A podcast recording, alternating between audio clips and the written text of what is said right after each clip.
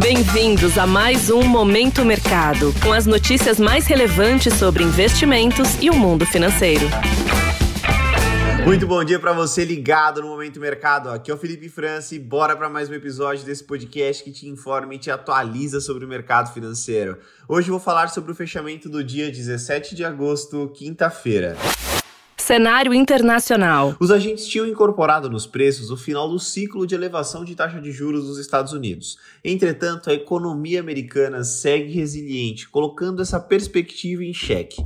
O mercado de renda fixa segue em destaque nesse movimento de correção, com os títulos de 10 anos alcançando o maior patamar desde 2007, surpreendendo os agentes, dado que a aposta majoritária segue de manutenção para a próxima reunião do Comitê de Política Monetária Americana americano, também conhecido como FONC. Alguns analistas destacam que, além da resiliência da economia, existem fatores técnicos que explicam essa correção, sendo o primeiro fator a emissão de títulos por parte do Tesouro Americano, que estava reprimida devido às divergências sobre o teto da dívida no final de maio.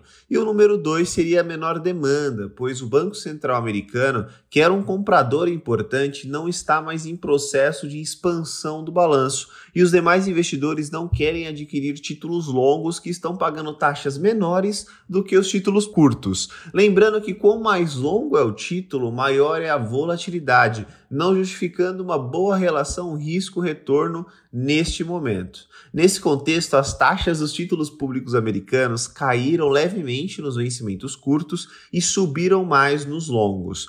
A alta dos juros futuros carregou as bolsas para o campo negativo, com o Nasdaq, bolsa de tecnologia, liderando as perdas e caindo mais de 1%. O Dow Jones e o S&P 500 tiveram quedas mais contidas, de 0,84% e 0,77%, respectivamente. O dólar, assim como os demais ativos, seguiu refletindo o tom mais duro da ata do FONC, que foi divulgada na última quarta-feira, e com isso ganhou força ante moedas fortes, com DXY avançando 0,14%.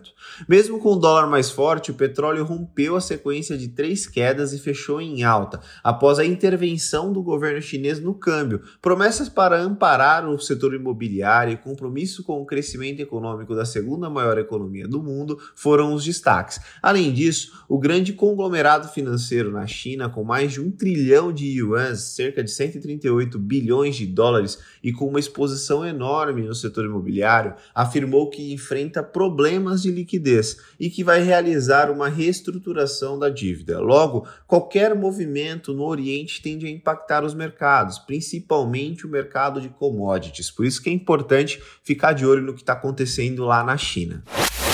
Cenário nacional. Por aqui, o dólar teve um dia volátil, mas acabou encerrando em leve queda, cotada a R$ 4,98. O movimento de ajuste foi pautado na recuperação das commodities e realização de lucros após diversos pregões de alta. Na renda fixa, a agenda vazia no ambiente local contribuiu para o movimento observado nos Estados Unidos ditar o ritmo dos negócios, fazendo com que a curva de juros ganhasse inclinação, ou seja, os vencimentos mais longos longos subiram com mais força do que os vencimentos curtos. Na bolsa, as manchetes destacam a 13ª queda consecutiva do Ibovespa, porém, o índice segue com mais de 4% de alta no ano e próximo do patamar que estava dois meses atrás, ou seja, a sequência é de queda, mas a intensidade do movimento não é tão forte assim.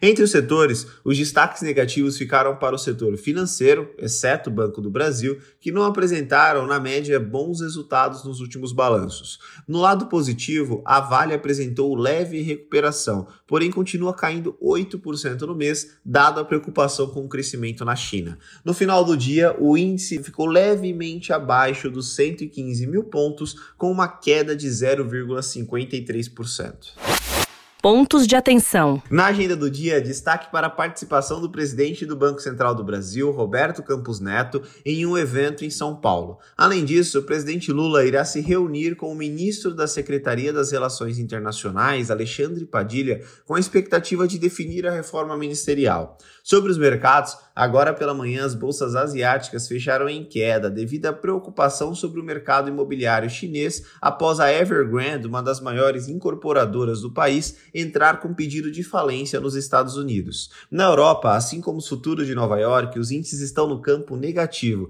refletindo a preocupação com o Oriente e a pressão observada nos títulos públicos americanos mais longos. Dessa forma, termino mais um episódio do Momento Mercado. Muito obrigado pela sua audiência, um ótimo dia e bons negócios. Valeu! Você ouviu Momento Mercado com o Bradesco. Sua atualização diária sobre cenário e investimentos.